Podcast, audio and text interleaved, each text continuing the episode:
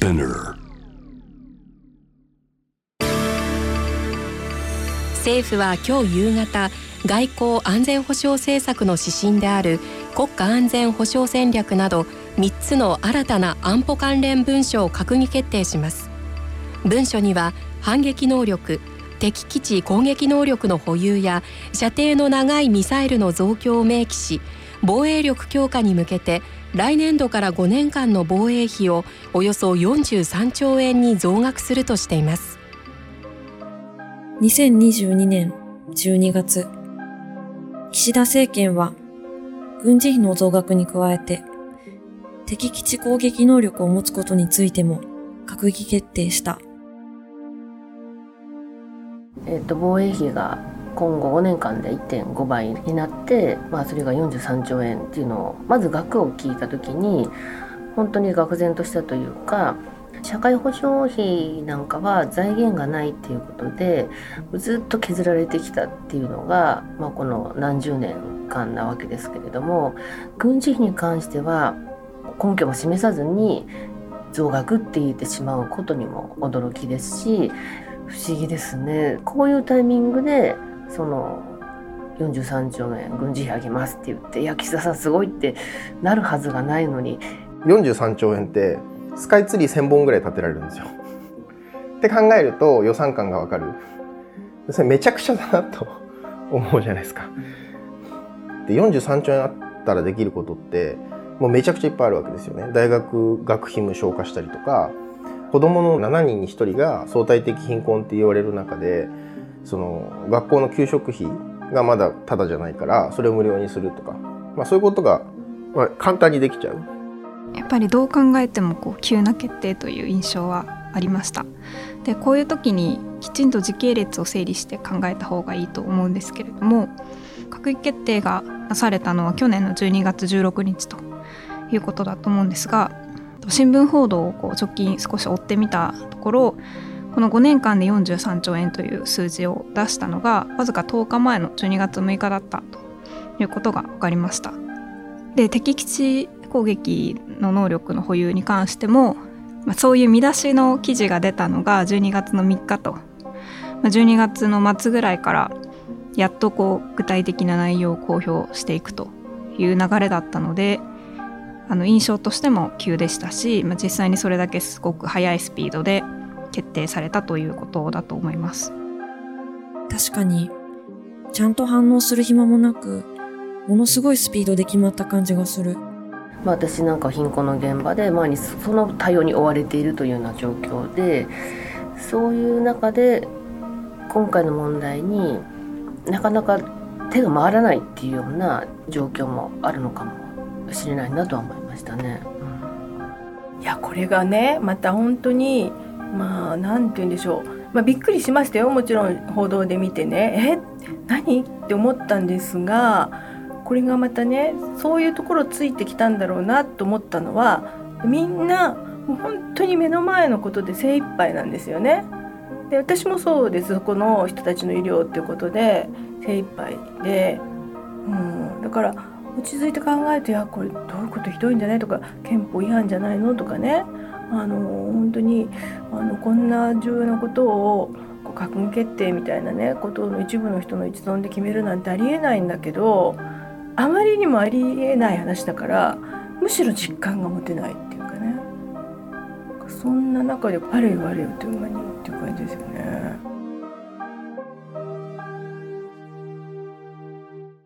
これみんなで考えた方がいいことだと思うけど。閣議決定で決めたって、どういうこと？閣議決定って大体それおかしいじゃないですか。それなんかずるいよね。だからね、オプションを示さないとダメだよね。探査のリポーターの辻真理子です。探査は探査報道と呼ばれる、えー、事実を掘り起こす報道に特化した報道機関です。現在私は性的な画像の拡散被害について取材執筆をしています。まあ、教科書的に言えば、その行政権を持つ内閣、えー、首相とその下にいる大臣たちっていうのが閣議を行って全員一致で決める会議の決定のことですよね。で、ただその内閣の全員の賛成が必要なので、まあ、本来は首相が暴走しないように止めるような機能とかっていうのもあるわけなんですよね。で例えばその中曽根首相が首相だった時にイラン・イラク戦争でペルシャ湾に自衛隊を派遣するかということが議論されてでそれを閣議決定で決めようというような話になったんですけれども当時の官房長官の琴田正治さんが反対してその決定が見送られたっていうようなこともありました今回は全員一致で閣議決定が成立した。この決定、もう変わることはないの？あ、牛田義正です。まあ人に哲学を教えながら生活をしています。研究者なんですけど、まあフランス語の本を翻訳したりとか、あと YouTube をやってます。実質、今の憲法9条の体制では、いわゆる個別的自衛権が認められていて、つまり敵国に攻撃されたら反撃できるという体制にはなっている。しかし、憲法9条で、まあ、武力を持たないっていうふうに書いてあるから、つまりこちらから攻撃する。攻撃されてないのに攻撃するってことは、まあ、基本的にできないはずなんですね。にもかかわらず、敵基地攻撃能力っていうのを持ってしまうと、それ先制攻撃したりとか、こっちから攻撃する能力がありますよということなので、それはもう単純に憲法違反だなと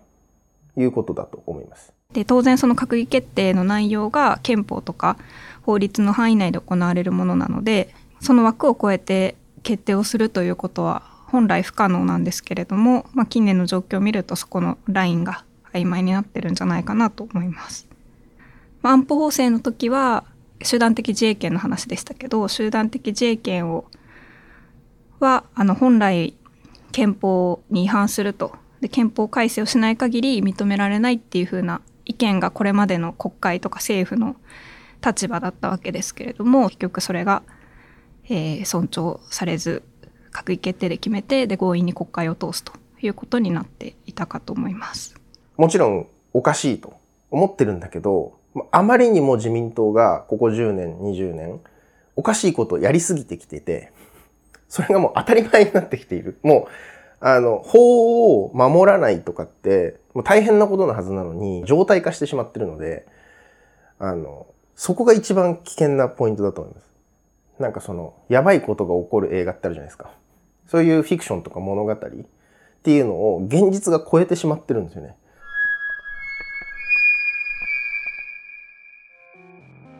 確かにディストピア。そもそも敵基地攻撃能力ってどう定義されてるのかな？その敵基地の攻撃能力っていうと、まあ、言葉として大体イメージできるとは思うんですけど具体的に想像してみてほしいなと思ってます例えばその相手国が日本に先制攻撃をしてきた時に相手のミサイルの発射の拠点とかを叩く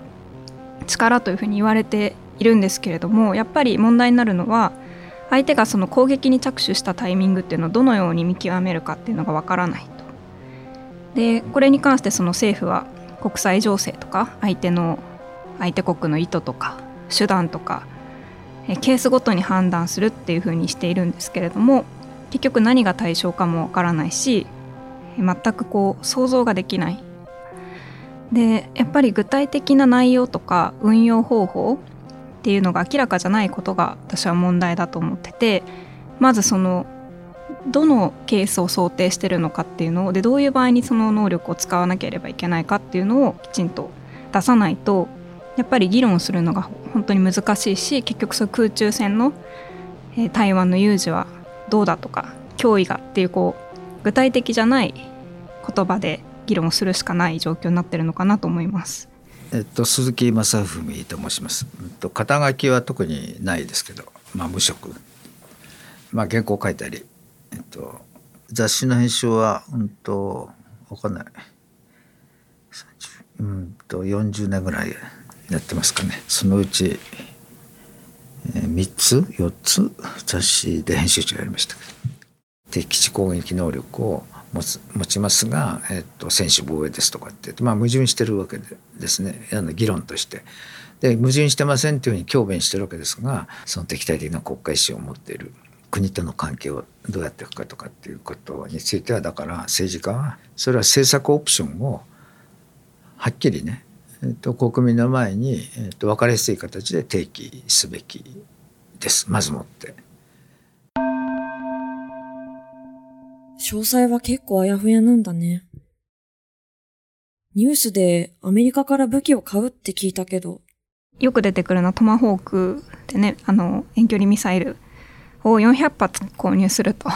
いうことになってますけど、配備する場所さえ決まってないし、どういうふうに使うのかとか、どういう場合にこれを使わなきゃいけないのかっ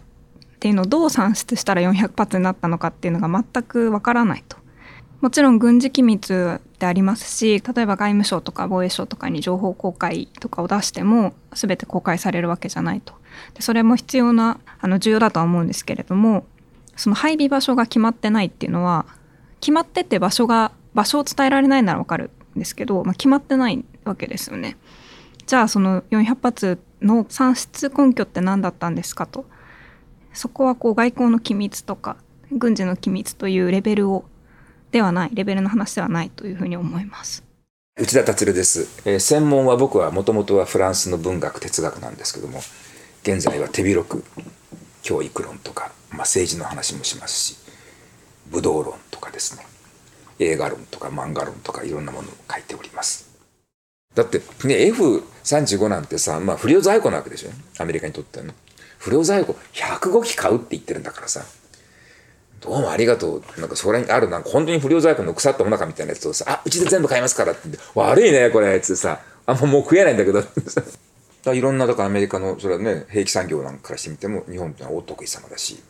トマホーク買うとかさ、そういうのもう全部向こうにしてみたらもう、いや、何でも買ってくれるんだからさ、大得意様だからね。加山理香です。えー、私はあの、もともとというか、あの、まあ、精神科医なんですけれども、えーと、2022年から北海道の向川町穂別というところにあるいわゆる僻地診療所というところで平日は今総合診療医をやっています別に私だってあのじゃあ何にも防衛能力なくていいとかね全然それも思わないですよただあの他国から攻撃される確率はねこれぐらいで今の防衛能力だったらこういう損害が出る。で今回のこの防衛費増額による装備でそれをどれぐらい防げるとかっていうね見積もりみたいのがないじゃないですか全然。でただ危険が迫ってるんですとかね。こあの日本周辺の状況は緊迫してますと言われても例えば私なんかもね新しいねなんか医療機器を導入するとかいうこと一つだってこれを導入すればねどんないいことがあって例えば診療所のねあの売り上げもどれぐらい実は上がるとかね なんかね入れなかった場合はあの見落としがいくらいくらぐらいの確率であるとかね書いてそれでこうやっとその予算20万円あげますみたいなね そういう世界ですよねなんかね。でそうなのに今回のこの話はなんか雰囲気で数字とか見積もりみたいのが示されないっていうのもそれなのになんか莫大なお金が動くっていうこと自体がなんかすごく不思議です。うん、それ中国が台湾をねその軍事的に侵攻するとかっていうまあそう家庭の話してるわけですがその家庭の話にはお答えできませんというのはよく政権与党が言ってますけれども記者の質問に あのそれは同意はできますよね政権じゃないですけども。で中国の台湾に対するその例えば武装行動とかあのなんかそういうのがどれだけ深刻度があるものかっていうことについてどういう情報を持ってってどういう角度で言ってるのかっていうことのその根拠を彼らは示さないですね。その緊張度を高めてますとか、まあ、偵察の風船が来ましたとかね あの、えーと、スクランブル発信が増えましたとかねそういうことは言ってますけれども。確かに日本って危険な状態なのかもしれないけど、これじゃ想像でしか話せない。メディアはどう報じてるのかな？メディアの報道を見てると、やはり当局発表ベースになっているなというふうに感じます。政府当局が発表した情報が出てきたら、それが次の日の見出しになると。で防衛費に関しても5年間で何兆円えというふうなもう既成事実かのように当局の発表ベースになっているっていうことがあると思います。例えばそれを問題視する記事っていうのもあるんですけど見ているとやっぱりこう論調でしかない論でしかないっていうふうに感じましたこう世間からの批判が湧き起こるだろうみたいな自分たちが主語じゃないような、まあ、書きぶり一つの問題ではあるけどそういったところにあの責任の回避をしているんじゃないかと感じることがあります。やっぱり例えばその400発トマホークの算出根拠は何だったのかっていうのを具体的な事実として取るとかやっぱそういう証拠矛盾をつく証拠を持って報じないと世の中の議論も巻き起こらないと思うしこう思うみたいな感情ベースになってしまうと報道としてやっぱり力がないなと思ってます。全部が政府の広報機関で大本営発表みたいになってメメディアはまあ、なるべく歴史的背景とかを説明しようと頑張ってはいるものの、全然甘いんですよね。だから、どっちかっていうと、今の出来事を点でしか表示できてない。でそうすると、日々忙しいんで、我々。その点で消化されると、通り過ぎていっちゃうんですよね。で、前のこと忘れちゃうんで、つまり歴史的に見てとか、あと、社会構造として多角的に、多面的にとか、あと、立体的に物事を見たときに、めっちゃやべえじゃんみたいな風になるはずなのに、その点でしか見れてないから、それ気づいてないって感じですね。なんか私が最近読んで、ええー、と思った記事があって、1月26日付の朝日新聞の朝刊に、この日の前日に施政方針演説って、あの、岸田首相が演説をして、で、各党の代表質問がありましたっていう記事だったんですけど、その後半で、防衛予算の大幅な増額とか、あと原発政策の転換っていうこれまでの政府の方針をガラッと変える首相の思惑っていうのを報じてたんですけど、そこにその自民党の閣僚経験者の発言として、自民党内にも岸田首相で本当にラッキー、安倍政権ならを大変な騒ぎになっていたソフトなイメージの岸田氏がのらりくらりとやって決めてくれるからできることだと歓迎する声があるっていう内容があったんですよ。で、これ、こんなこと言った人をなんで匿名にするんだろうって思いますよね。これ、あの、国民の安全とか当然増税もするから国民生活にものすごく関わる重要な方針転換なのにのらりくらりと決められたらたまったもんじゃないじゃないですか。なのにそれをこうって匿名で載せちゃう、まあ、これはメディアの加担にでしかないっていうふうに私は思って。じゃあ街の声はどうなってるの ?2015 年の安保法制の時には反対運動がすごく盛り上がってたけど。天宮かりんです。作家活動家です。貧困問題に、えー、17年間取り組んでいます。そうですね。まあ、何万人の人たちが集まるっていうのがこう何日間も繰り広げられてで特に、まあ、シールズなんかの若い世代を含めてものすごい声がたくさん上がったと思うんですけれどもやっぱりもうそこである意味突破されてしまったというかあれだけ声を上げても強行されてしまうということに対するある意味学習性無力感か。そういうものも、えー、感じたの、まあ、私自身もそこで芽生えてしまったところもどこかありますし。311の時ですよね。あの時に、まあ、反原発運動っていうのも盛り上がってあの時にも国会前にやっぱり何万人もの人がね集まったこともありましたよね。まあ、それでも結局、まあ、原発があの再稼働どんどんされたりしているっていう今の状況なんかある意味ねこう私たちの側にも何万人集まって何あの署名を何百万集めようとね結局閣議決定で全部決まっちゃうんだよねっていうある種のやっぱ諦めみたいなムードっていうのがこのやっぱりあの311からの後の十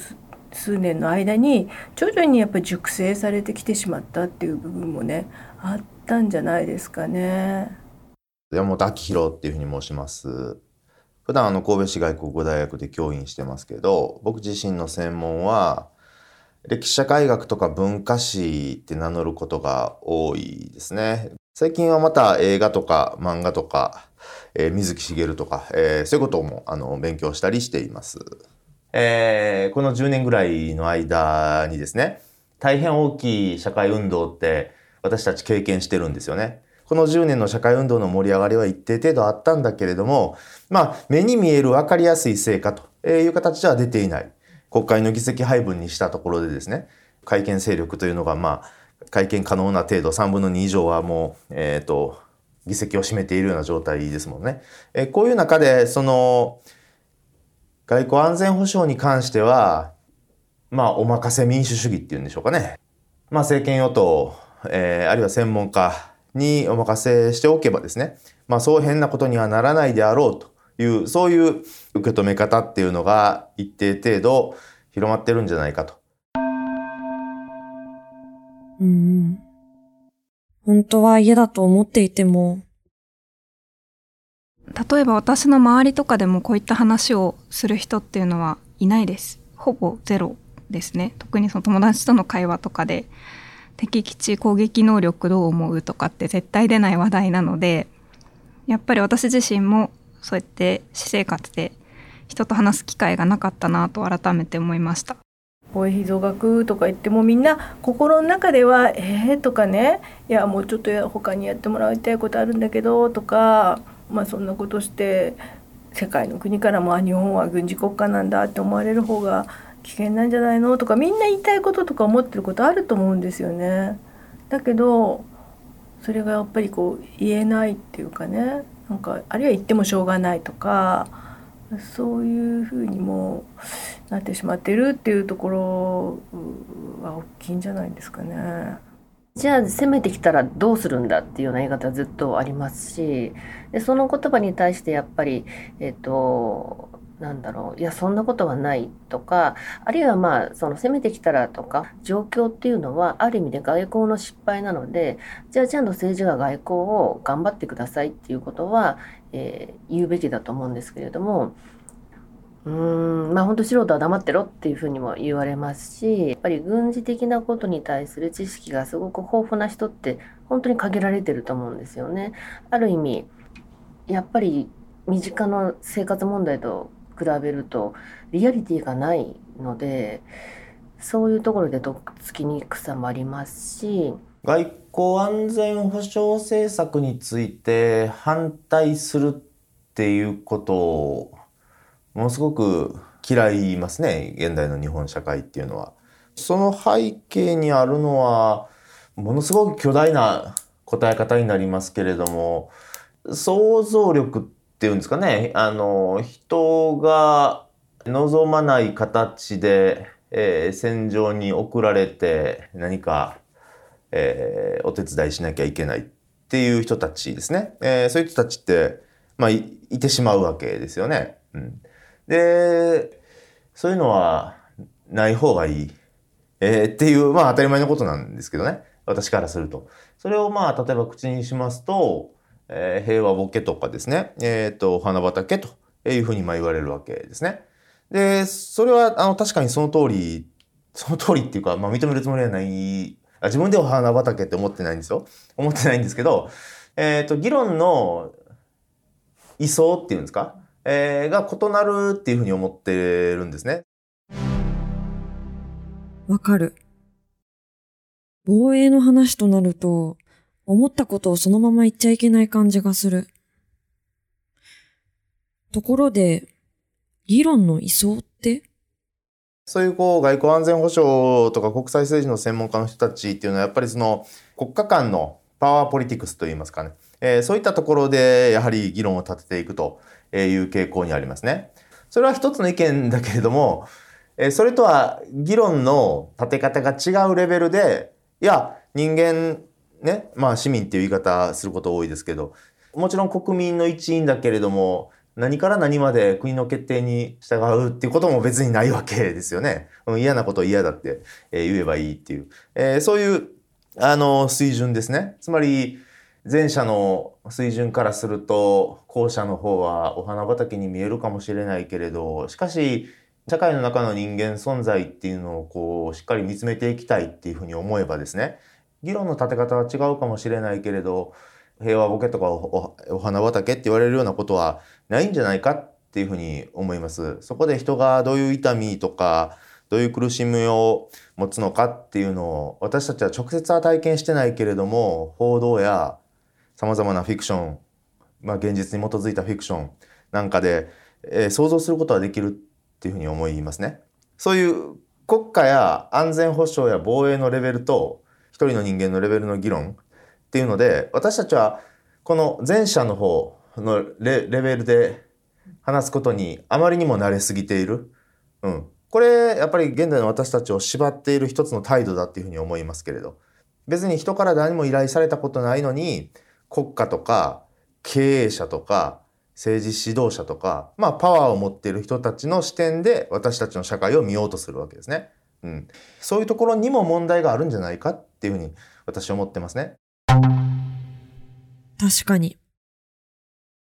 私は一人の人間として、やっぱり戦争反対って言っていいよね。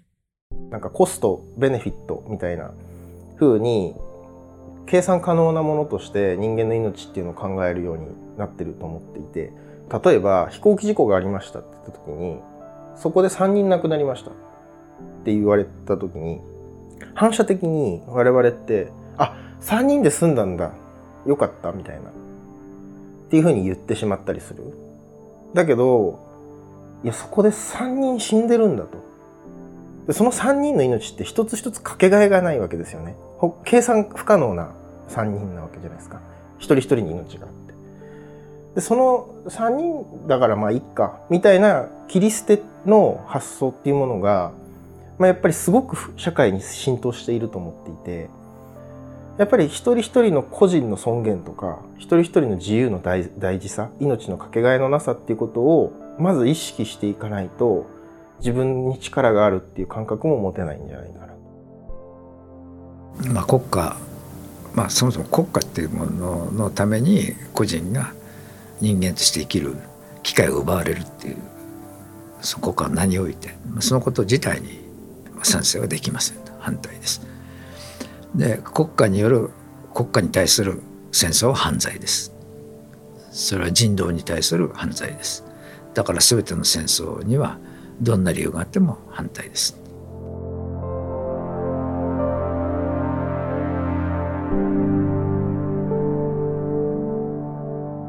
0時シーズン3戦争反対は平和ボケ？感想メッセージは概要欄のリンクからお送りください。ボイスメッセージも募集中。0時は Apple Podcast、Spotify など主要なリスニングサービスでお聞きいただけます。フォローボタンからフォローをお忘れなく。ハッシュタグはレイジポッドキャスト。次回は、そもそもどうしてこんな閣議決定が生まれたのか。何のために武器を買うのか。本当に日本は緊迫した状況なのかを考えます。お楽しみに。